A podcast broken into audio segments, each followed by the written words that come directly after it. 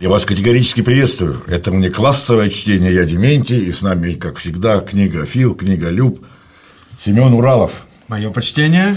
Семен Уралов, мы закончили прошлый урок на самой интересной теме. На среднем классе. На среднем классе. классе. Сейчас посмотрим, как они себе видят так, средний я класс. шапочку. Ну, для чистоты понимания книги. Да, чтобы погрузиться. Заземлимся, так сказать. Так. Итак, средний класс. Ну, давай для начала просто э, для себя поймем, что такое средний класс. Э, средний класс это. И, и что такое средний класс? Это, это наши люди. Ну, вот, вот как ты думаешь, вот что такое средний класс? Вот ты когда жил в советские времена, был какой-то средний класс? Ну, как-то, знаешь, это э, я не скажу, что мы жили бедно. У меня родители на руководящих постах, коммунисты, зарабатывали неплохо, нормально. Мы жили в трехкомнатной квартире. Все были сыты и одеты. И вот средний класс – это ответ был Запада на советский социализм. Ага. То есть, э, богатые люди поняли, что надо делиться с теми, кто их обслуживает, ну, с интеллигенцией, с, там, с высококвалифицированными рабочими, чтобы им, не дай бог, не устроили революцию. Да-да-да. Ну, конечно. Как Дмитрий Юрьевич говорил все время, что нужно? Одежду хорошую, жратву хорошую. Вот ты брюхо набил, оделся в Гуччи какой-нибудь там абстрактно, и вот тебе уже революцию делать не хочется. Как правило, революция делается что, когда вот есть оружие в руках и, и пустой желудок. Да. А средний класс – это была, собственно, попытка избежать кризисов. Особенно были напуганы 68 годом в Париже. Там было чуть не сбросили, там студенческая такая была заварушка. Она была там под красными флагами. Это было очень опасно. И вот этот вот феномен среднего класса, он появился только вот как реакция. Ну, потому что стали больше, в общем-то, делиться. Ну, в Израиле, ну, автор, кстати, об этом пишет правильно. Вот он пишет, что западные социологи относятся к так называемому среднему классу примерно с тем же пиететом, как марксисты к рабочему классу. То есть средний класс – это опора нынешней модели как бы, капитализма, на этом все строится. Мы должны понимать, потому что богачам завидуют, отчасти ненавидят, бедными боятся стать, ну, это вообще проклятие, ну, нищета, да, и бедность. А средний класс – это то, куда, в общем-то, должен стремиться человек. Ну, вот как устроена, значит, э, их ситуация. Ну, вот для начала интересный факт, что вот немецкие евреи в 30-е годы, еще до создания Израиля, в Палестине внедряли передовые для того времени методы организации финансовой деятельности и промышленного производства. А сефардская алия, алия – это возврат евреев, ну, это процесс так называется, Сефардская, это которые, значит, арабские евреи, пыталась воссоздать в Израиле патриархальные формы мелкой торговли. То есть, на самом начале они пытались, ну вот кто откуда съезжался в Израиль, те притягивали свои методы. То есть, вот немецкие евреи, машина, ну, то есть, вот производство, ага. ну, вот каждый, короче, как мог это все затягивал. Ну, вот что такое средний класс, да? определение, что если 60 семей среднего класса получают 60% или даже большую часть совокупного дохода всех семей, то значит все ровно в обществе. Это ларечки, магазинчики, да, да, да. швейная мастерская. Ну, часовой, то, что привозят. Да. да, да. То, что можно взять под мышку, встать и уйти. Да, либо высококвалифицированный рабочий, которому платится большая зарплата. И вот если 60% получают 60% дохода, тогда общество, значит, стабильно. Ну, это вот как они, по их, по их методике. В Израиле в общем-то, социальная стабильность, она где-то, ну вот 60% семей со средними доходами, они получают 54%.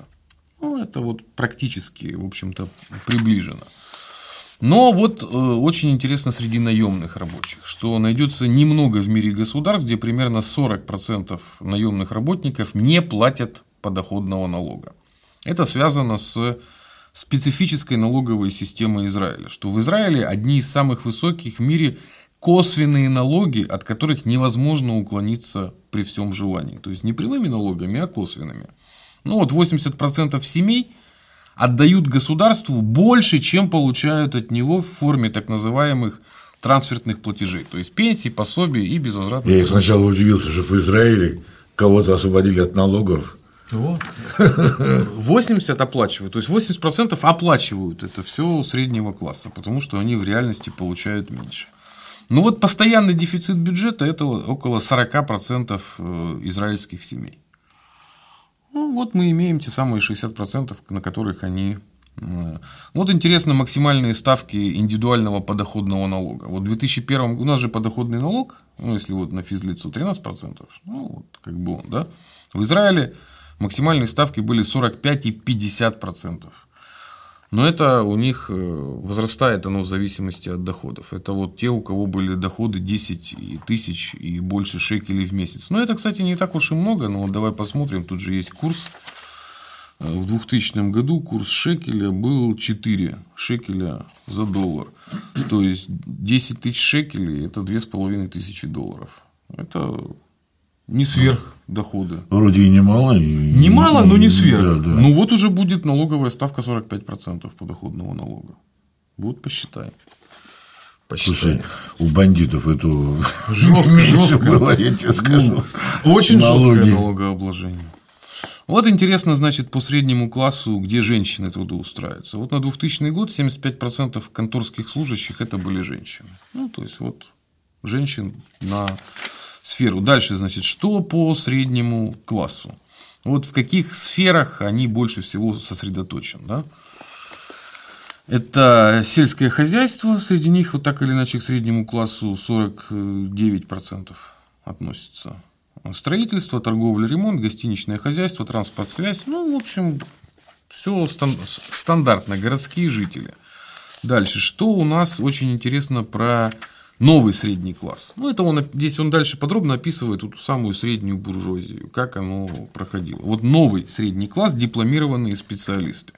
Это люди, которые появились только в 90-х. И вот, например, средняя, э, ну, заработок сравнивается. Да? Вот если преподаватели вузов, часовая оплата труда в шекелях 43 шекеля, ну, нам важно просто сравнительное, да, то вот младшие инженеры и техники на предприятиях машиностроения и электротехники – это 6 э, шекелей в час. Юристы – 30 шекелей. Да? Ну вот сравни, разница в оплате труда где-то в 5 раз, в зависимости от того. Ну, сразу понятно, надо идти в юристы. Фармацевты 36 э, шекелей в час, да. А самые низкооплачиваемые это получаются младшие инженеры. Ну вот высшие чиновники, они Кстати, вот. маленькое отхождение в художественном фильме Э, интервенция, там кто аптекарь был? А? Еврей аптекарь. Конечно, да. Дай мне яду. Да, аптекарь, да. дай мне яду. Чистого, как слеза. А помнишь, он предложил ему, тогда вам нужно взять селедочку. С луком. Вот куда надо идти. Вот смотри. Распределение специалистов по секторам экономики. Ну, для понимания, где вот тот самый средний класс спрятан. Вот. В сельском хозяйстве было занято всего 0,4% очень ничтожно. В промышленности 10%. Вот там люди и зарабатывают. В услугах 25%, в образовании 30%, в здравоохранении 16%.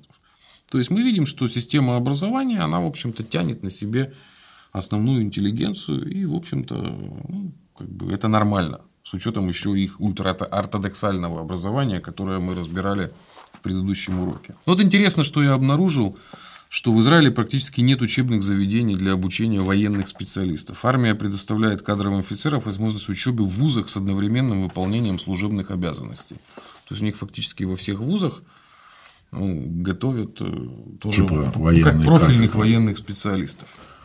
Ну вот смотри, э, вот у них э, заработок, когда ты где-то работаешь, там профсоюз заключает коллективный договор. И коллективный договор достаточно, ну, это, это не формальность, как у нас. У нас профсоюзы превратились ну, в такой клуб по выдаче путевок. Ну вот смотри, значит, э, например, в Израиле в рамках договора, который между профсоюзом рабочих э, металлообработки и пластмасс, базисная зарплата рабочего низшего разряда установлена на уровне минимальной. Когда он достигнет разряда, значит, 12, ну, под потолка, да, он будет получать всего в 1,8 раза больше минимальной зарплаты. То есть не очень справедливый как бы, рост. У нас, когда рос разряд, зарплата ну, да. росла значительно-значительно. Но это минимальное, то, что они требуют. Ну вот на примере врача. Как растет заработок у среднего класса на примере врача. Но вот врач, который получил лицензию на работу в качестве специалиста общего профиля, для получения лицензии должен пройти пятилетнюю стажировку, получая 6-7 шекелей в месяц. Это вот минимальная зарплата, как вот вообще получают ну, на тот момент. То есть 5 лет ты отрабатываешь за минималку. Но вот если он будет, возьмет несколько ночных дежурств в месяц, э, которые увеличат его рабочий день до 16 часов, это добавит к заработку еще 4-5 тысяч шекелей. То есть выведет его уже ну, побогаче сделает. И вот к тому моменту, когда он получит э, лицензию специалиста, вот только тогда э, врач имеет э, профессиональный стаж, начнет получать профессиональный стаж, получит его около 10 лет, и только после этого он может рассчитывать на 8% прибавки с каждым повышением разряда. И потом он превращается не просто хорошего врача, да. а хорошего еврейского врача. И тогда вот уже говорят, в среднем у него уже будет, ну, по тем временам, вот на должности зав. отделения, в среднем доход уже будет 24 шекеля. То есть, по сравнению с молодым специалистом, рост будет уже в 4 раза. А у рабочего, как мы видим, рост будет всего 1,8 раза. Поэтому надо идти во врачи. Дантисты, гинекологи, руки всегда в тепле. Вот что с учителями. Вот смотри. Вот в том же, ну, нам же важна не общая сумма, а сравнительная. Да? Вот начало 21 века, 90, ну, 98-2000 год. Вот уже у учителей начальный базисный заработок составлял 2,7 шекелей в месяц. А в средней школе 3,4. Сравним с врачом в два раза меньше. Ну, то есть, и приработать. Но что очень важно, вот у врачей, что вот у врачей э, учителя с максимальным стажем увеличиваются по сравнению с первоначальным всего в два раза. То есть, ну вот, стаж не так сильно. Но у учителей, значит, э, в начальной школе рабочая неделя всего 30 часов, а в средней школе всего 24 часа. И при этом учителя имеют оплачиваемый отпуск продолжительностью 145 дней в году. Ни хрена себе. Почти полгода отдыхают. Как шахтер. Ну, и право выхода на пенсию в 50 лет. Слушай, трудно у них там, наверное. Видишь, как интересно? Работка, слушай.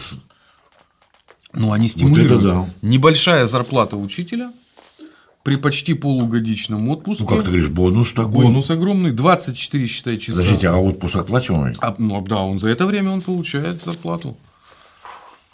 Очень интересно сделано. Чтобы я так жил. Ничего себе. Ну и учитель, во-первых, имеет возможность с семьей больше проводить, ну, как бы своих детей воспитывать, брать в том числе всякие частные уроки подготовки ну, в это свободное время. Мне кажется, Можно неплохая модель. Белая работа. Неплохая модель. А, значит, исследования в США показали, что увеличение доли женщин сопровождается снижением оплаты труда для коллег-мужчин. И это вот приводится, что как бы куча женщин поперла в образование, и это из-за этого во многом снизилась э, зарплата именно в Израиле. Значит, э, какие подработки? Вот в Министерстве образования закрывают глаза на нарушение школьного устава, запрещающего учителям давать платные уроки ученикам своей же школы. Вот в Израиле, кажется, запрещено своим же ученикам. Ну, ну вот смотри, профессор Рабинович, возглавлявший комиссию по подготовке налоговой реформы по поручению Министерства финансов, представил свои рекомендации и тут же стал лоббистом израильских импортеров табачных изделий. От их имени он уже вел переговоры с Министерством финансов, планирующий в новом бюджете в очередной раз увеличить акцизы на сигареты. Ну, у него своя аудиторская фирма, и он консультировал одновременно и Министерство финансов, и табачников. Такой Прекрасно. Финансовый консильерий. Да, ну, преподаватель Рабинович. И это как бы... Ну, я так подозреваю, у него еще пальцы жирные ну, остались. Своя аудиторская фирма. Да, да, да. У него и статус э, преподавательский, ну, в академической среде, и неплохой бизнесок. И на это вот как оказывают исследователи, в государстве ну, как бы прикрывают глаза, потому что ну, всем надо как-то жить. И вот эти вот профессора являются серьезными лоббистами. Что еще интересно? Значит, э, с учителя меньше сборы.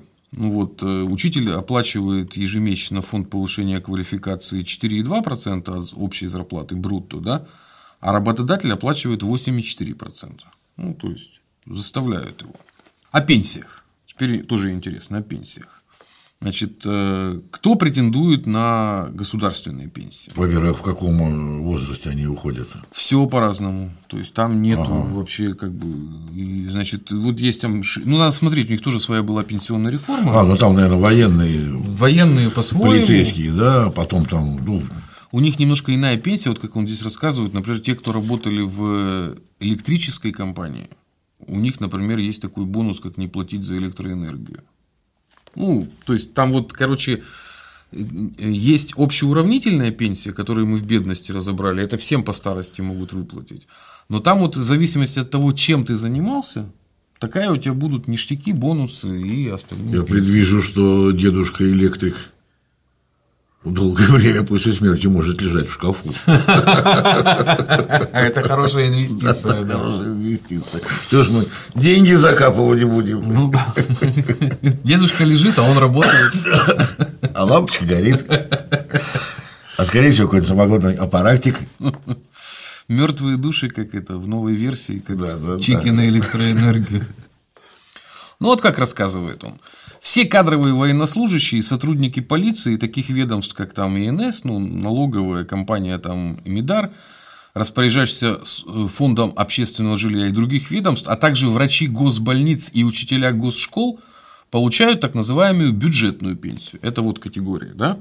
Для получения этой пенсии не нужно отчислять ежемесячно от зарплаты 5,5%, как это имеет место в случае, когда работники получают накопительную пенсию. Вот эти категории без ну, в любых раскладах они все равно получат бюджетную пенсию. Военные, врачи, учителя и работники там, всяких госкомпаний, ну и этих самых. Это не так много, но тем не менее. Соответственно, все остальные пенсии, это то, на что переходим мы, это страховые пенсии. Это которые они отчисления и потом получение уже, ну, особенность страховой пенсии, что ты, в общем-то, можешь выйти на нее всегда. Ну, там же у тебя накапливается угу. от страховых взносов. Ты можешь, если раньше заработал, в 40 лет выйти, и в 50 лет выйти.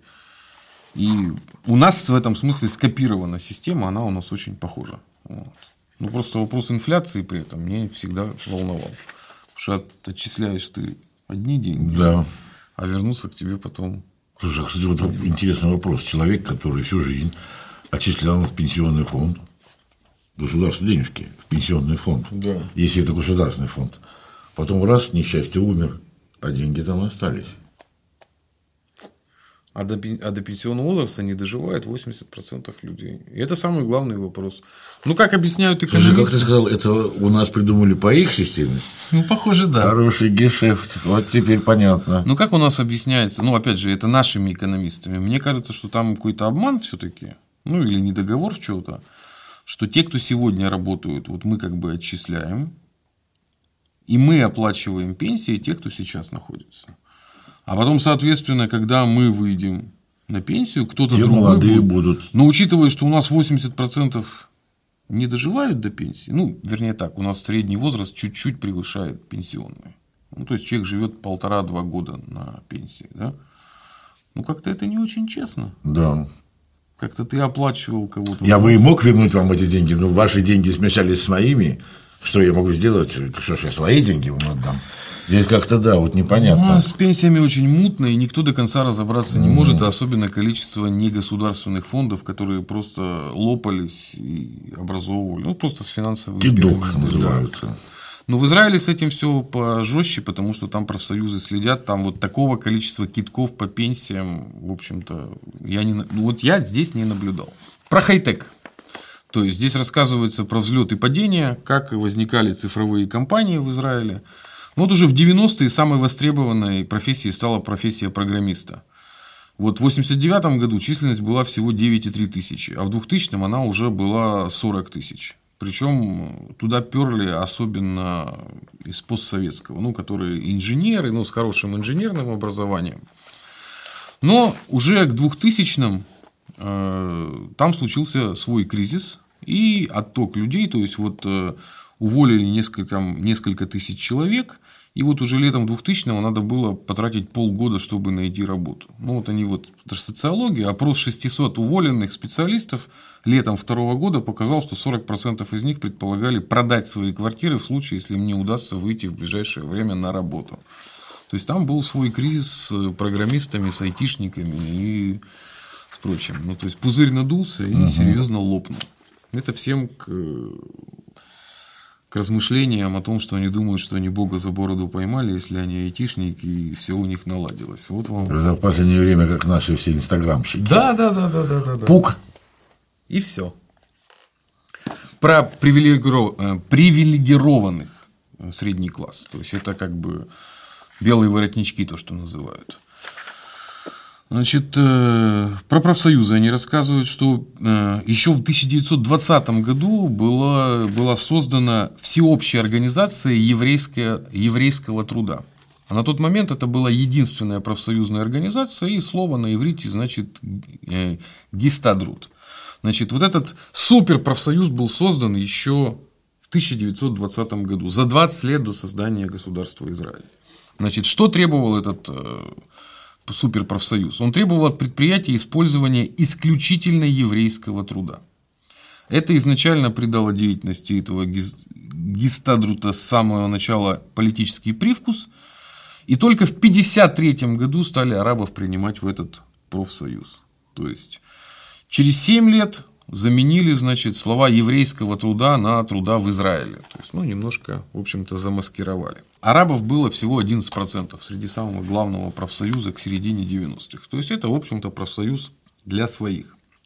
Второе, значит, чем он э, занимался в Израиле? Вот был этот суперпрофсоюз, было создано специальное национальное агентство Ишуа, это которое тоже в 920 году. То есть это очень важно. Они, считай, государство создали в 40-х, а подготовились в 20-х. Это, это очень-очень важно, что ничего не происходит просто так. К всему надо готовиться. И отдельно сделали еврейское агентство Сахнут. Ну, мы часто слышали это выражение, да?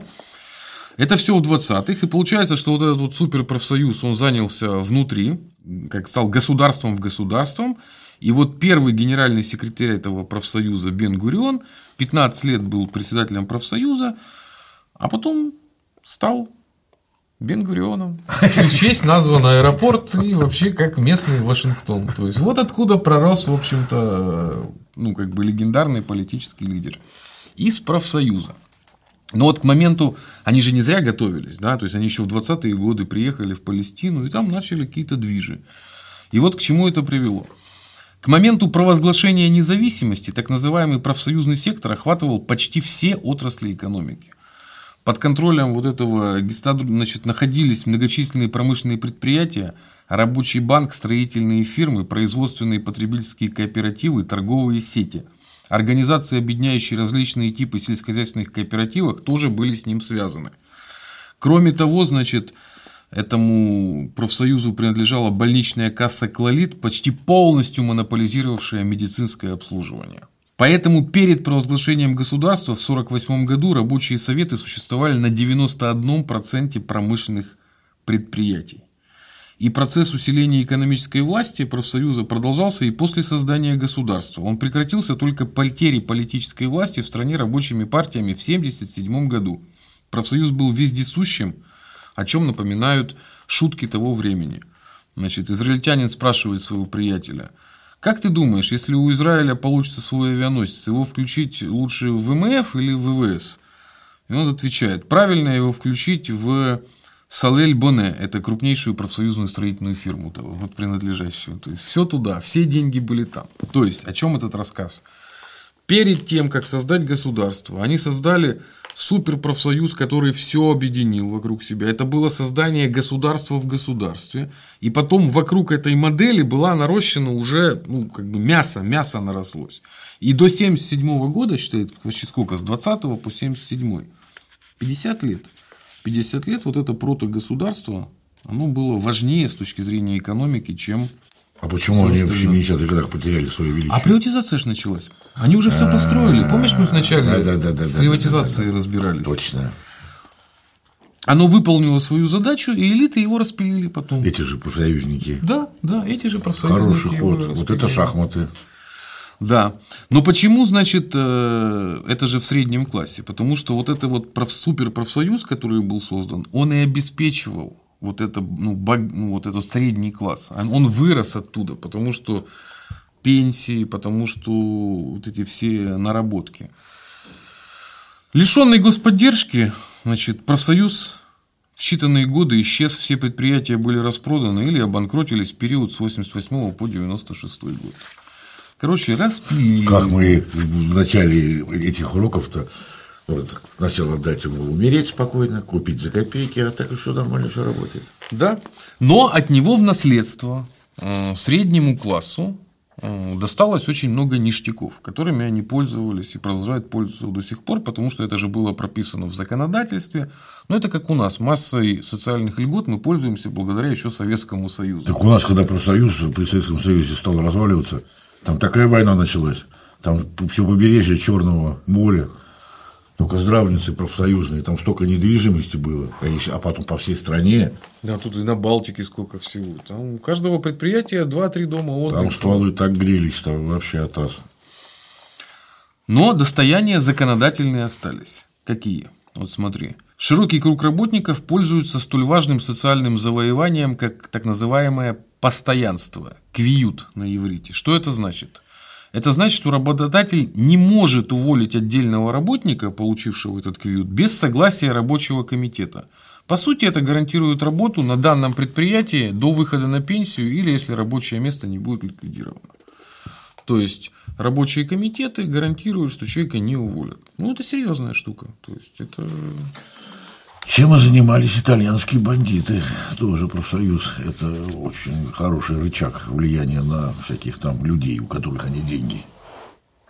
А работникам хорошо за их права. Вот еще одно преимущество, которое дают вот этот квиют, это автоматическое повышение разряда и зарплаты в рамках единой тарифной сетки.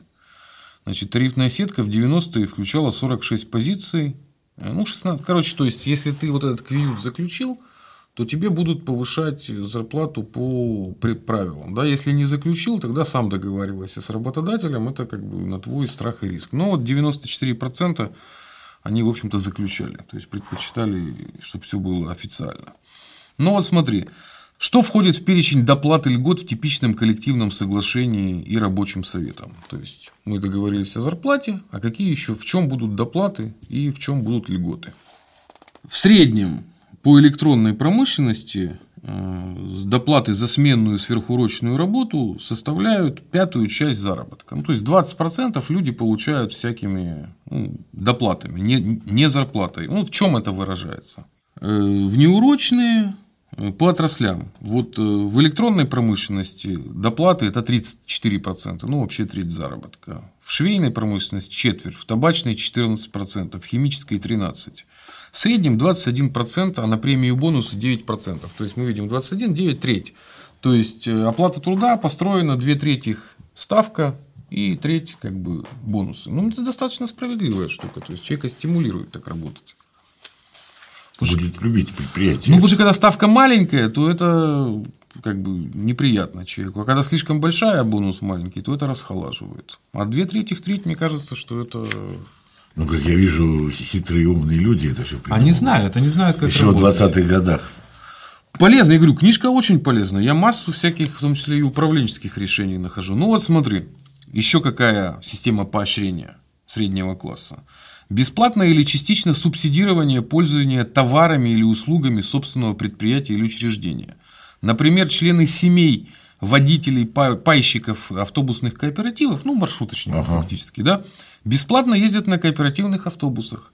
Родственники пилотов, стюардов и обслуживающего персонала госкомпании «Эль-Аль» авиакомпании имеют право на бесплатный полет, полет за границу раз в год на самолетах этой авиакомпании. Сотрудники гостелевидения и радиовещания освобождаются от уплаты телевизионного налога, а муниципальные служащие от уплаты местного налога. Дети университетских профессоров бесплатно обучаются в вузах. Видишь, как интересно. То есть они людей закрыли налогами косвенными, ну то, что телевизионный налог. Мы же не платим как бы никакой телевизионный налог.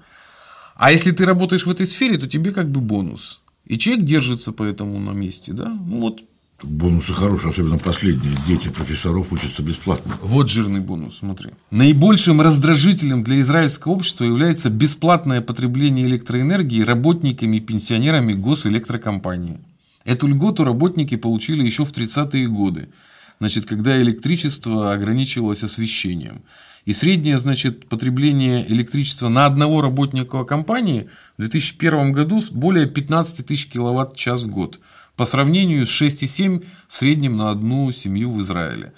То есть, короче, раздражали вот эти вот пенсионеры электрические, тем же они же... Дедушки в шкафах.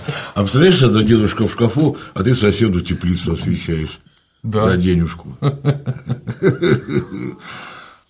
Мне кажется, у нас уже есть бизнес-проект.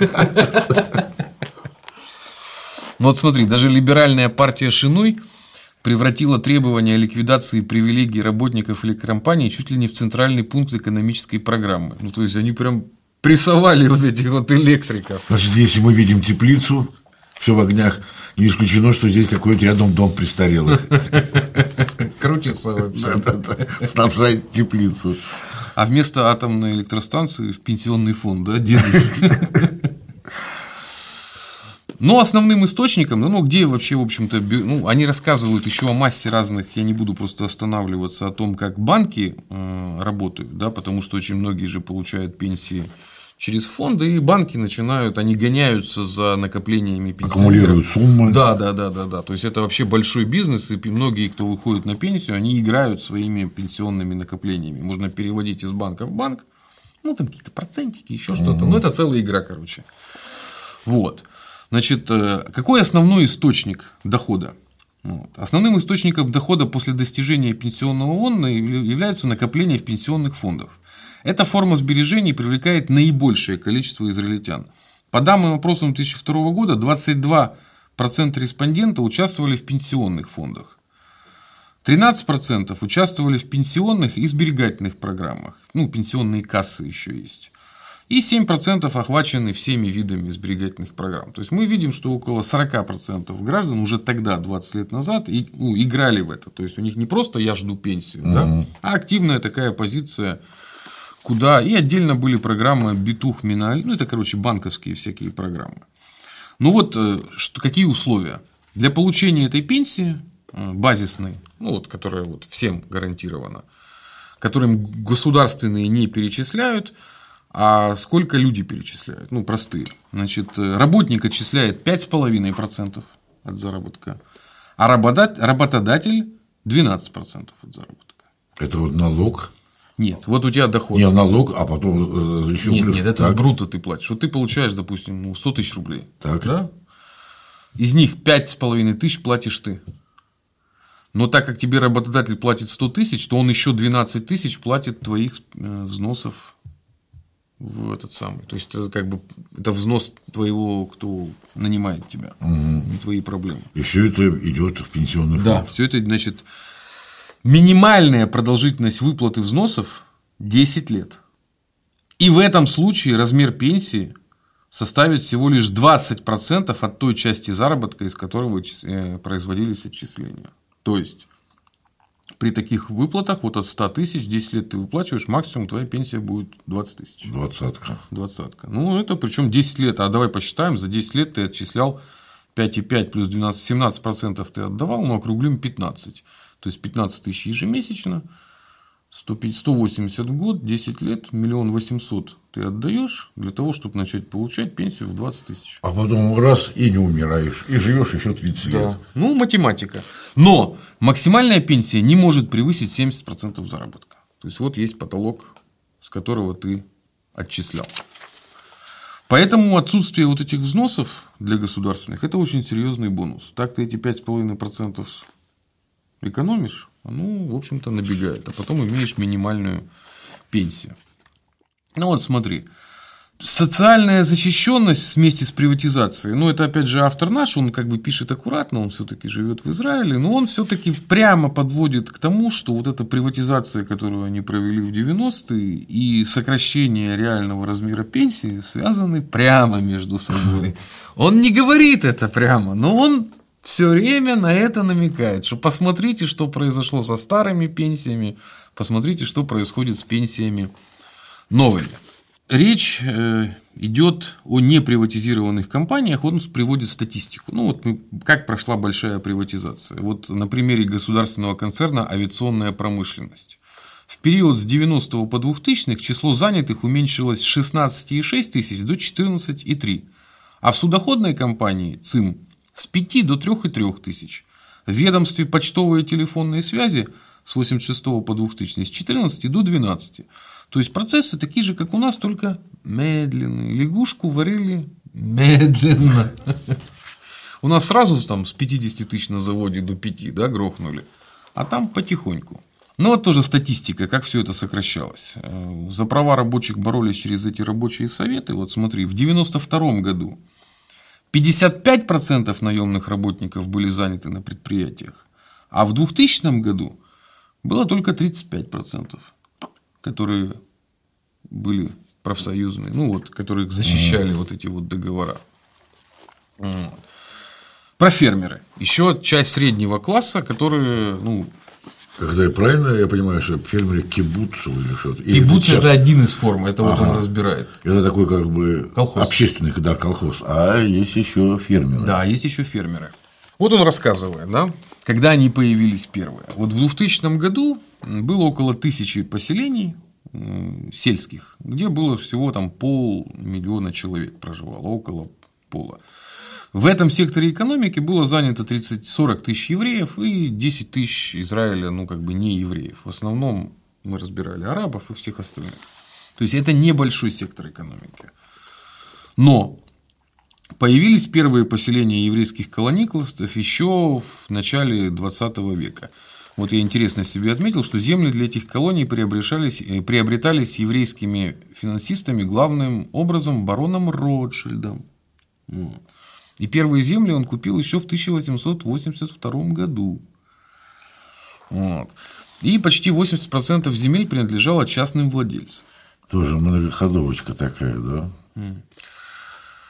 Э, есть много названий сельских поселений, но вот э, в Израиле, как пишет автор, именно слово «машав» это стало как именем нарицательным, потому что первый сельскохозяйственный кооператив «машав», он так и назывался. Ну, это как «ксерокс». Мы все копировальные аппараты стали ага, называть «ксероксом». Да. Ну, вот смотри, сколько их было. Вот к 2000 году в этих кооперативах 409 проживало 200 тысяч человек. Еще 16,5 тысяч э, человек проживало в коллективных кооперативах. Вот теперь про кибуцы. То есть, это вот отдельно был Машав, отдельно были кибуцы. Формально в том же начале 21 века в кибуце было, было всего 270 кибуцев, где было 115 тысяч человек. Но это совсем не те коммуны. То есть, первая кибуц, о которой мы говорили, она возникла в 1909 году. И основали ее выходцы из России – которые назвали себя пионерами. По-израильски халуцим. Ну, ударение, наверное, такое, да. Кибуцы вот э, в первом уставе 27 года, объединение уже кибуцников, было написано, что кибуц является прототипом коммунистического общества будущего. У них все, короче, общее. То есть это прям вот э, был прототип. Доходило там до смешного, вот он пишет, что вот по, по воспоминаниям первых кибуцников, даже нижнее белье, привезенное еще из России, после стирки в прачечной могло поменять хозяина. То есть даже трусы были общие. Да, слушай, жестко. Но они прорастали. То есть, смотри, мы, то есть, с одной стороны был большой профсоюз, как мы говорили, созданный в 20-е годы. С другой стороны был вот этот Машав, большой хозяйственный кооператив. А параллельно были кибуцы, это вот самоорганизация людей, которые вообще себя считали там коммунистами на первом этапе.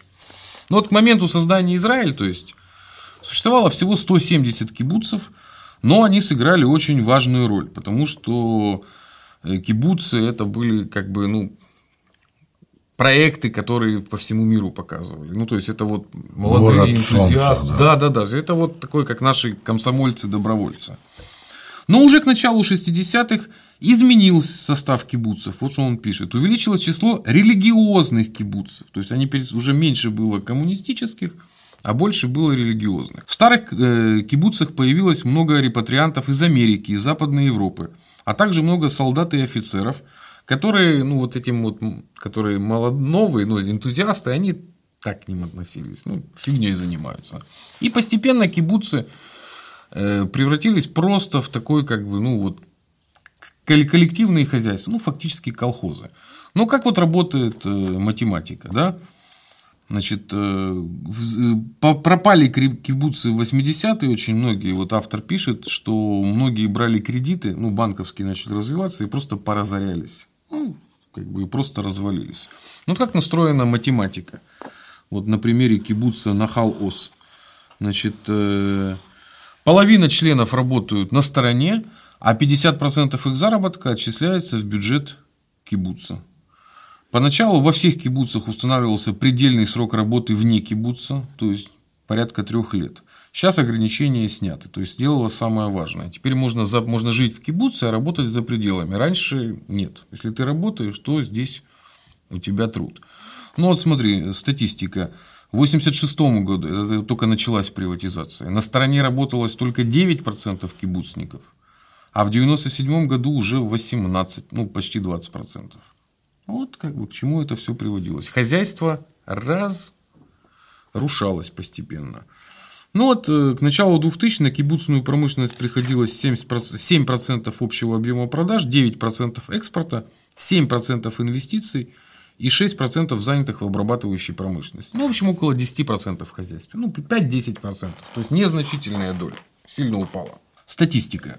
Кто были эти люди? Ну, вот жители кибуцев. Начало 2000-х тоже, вот, мы помним эти времена. 18,4% специалисты с высшим и средним образованием. Агроном. 6,8% менеджеры, 32,7% конторские служащие и работники сферы услуг, ну, продавцы, да, и эти самые менеджеры, 18% промышленные рабочие и только 12% квалифицированные сельхозрабочие. То есть 12% с лопатами, а остальные все Остальные где-то с работают. блокнотиками, с ручками. Или на стороне работают, или сами на себя. Ну, в общем, выродились колхозы, колхозников осталось 12%. Где-то, наверное, как и у нас плюс-минус. Ну, я не знаю сколько. Как пример, да, вот, например, есть кибуц Гадот, да, который получал 75 своих процентов своих доходов от завода по производству пластмасс. То есть ему вот эти первые дела уже были не нужны. У них было то, что кормит. То есть люди, в общем-то, уже и не нужны, есть предприятия. То есть каждый кибуц превратился в какой-то маленький бизнес и выживал, в общем-то, как Такое мог. акционерное, закрытое акционерное общество. Да, да. Ну, вот очень хорошая статья. Вот как раз мы движемся к завершению нашего урока. Это вот есть стать- ну, статья, прям всем рекомендую прочитать, называется «Прощание с кибуцем». Это вот Ми- Мишмар Давид, небольшой кибуц, расположен неподалеку от города Реховод. Один из первых кибуцев вообще, который превращается в обычные сельские поселки. Почему это происходит? Задолженность банкам и еврейскому агентству 20 семей, которые полсотни членов этого кибуца, составила 70 миллионов шекелей. То есть все мы минус миллионеры, а долг же на всех ра- распространяется. То есть единственный выход для кибуца – ликвидировать курятники и построить на занимаемой ими площади 350 новых коттеджей и вилл, которые будут выставлены на свободную продажу. Все, никаких вариантов нет. То есть они загоняются в долги, как и у нас это происходило. Но только у нас все-таки ну, председатель колхоза, а так как это кибуц специфическая форма Да, собственности, тем то на, на всех. Религиозное. Да, ну оно на всех как бы, то есть нужно принять общим. Ну и что он пишет, это вот начало 2000, что примерно треть всех кибуцев последует примеру его родного кибуца. То есть все, что у него, у них же земля главная ценность. Земля, хозяйство. как бы. Вода, электроэнергия. Да. Значит, появился, наверное, другой бизнесмен, который все делает лучше, быстрее и дешевле, и... а он не рентабельный. Вот такая показательная история про средний класс. Все у них непросто, все у них далеко. Понятно, живые люди, такие же проблемы. Но очень есть интересные там события, вот эти приватизация, которые... И как это сказалось на среднем классе. Да, да, и потом мне понравилось это бесплатно дети учатся, профессуры всей. Так что быть средним классом. Ну, на самом деле, очень похоже. Я чем больше читаю эту книжку, тем больше понимаю, что российская социальная система... Как Семен, кто это автор? Нашим Борис, зрителям скажи. Борис Израилевич, по-моему, да? Иосифович, прошу прощения, Дубсон. Это наш социолог, отечественный, который переехал в Израиль, 10 лет там прожил и сделал прекрасную вот эту книжку еще в начале 2000-х, где подробно разобрал. Ее прелесть в том, что видно, что человек наш, он пишет понятно, потому что когда читаешь, допустим, иностранных, они по-другому, они как бы другие образы, другие метафоры. А тут прям как для нас все написано с подробными примерами. И с этими прекрасными недовыводами, когда он все объясняет, но последний вывод ты сделаешь сам. Да. То есть, как на примере, например, израильской приватизации. Да, да, да. Все очень тонко. У нас осталось последний урок про репатриантов 90-х годов, как раз вот этих, которые приехали именно из Советского Союза. И вот книжка у нас будет полностью разобрана. Мой брательник в то время служил пограничником, он видел, как они все уезжали. Все такие смиренные, а потом, когда поднимались на борт корабля, все, что было не, не досказано, и шкипа падает Да, шкипа падает. Ну, не кроликов, вернее, кроликов я, Вася, все-таки. Спасибо, Семен. До новых Надеюсь, встреч. я стал немножко умнее. Но будет все дальше уроки. До свидания.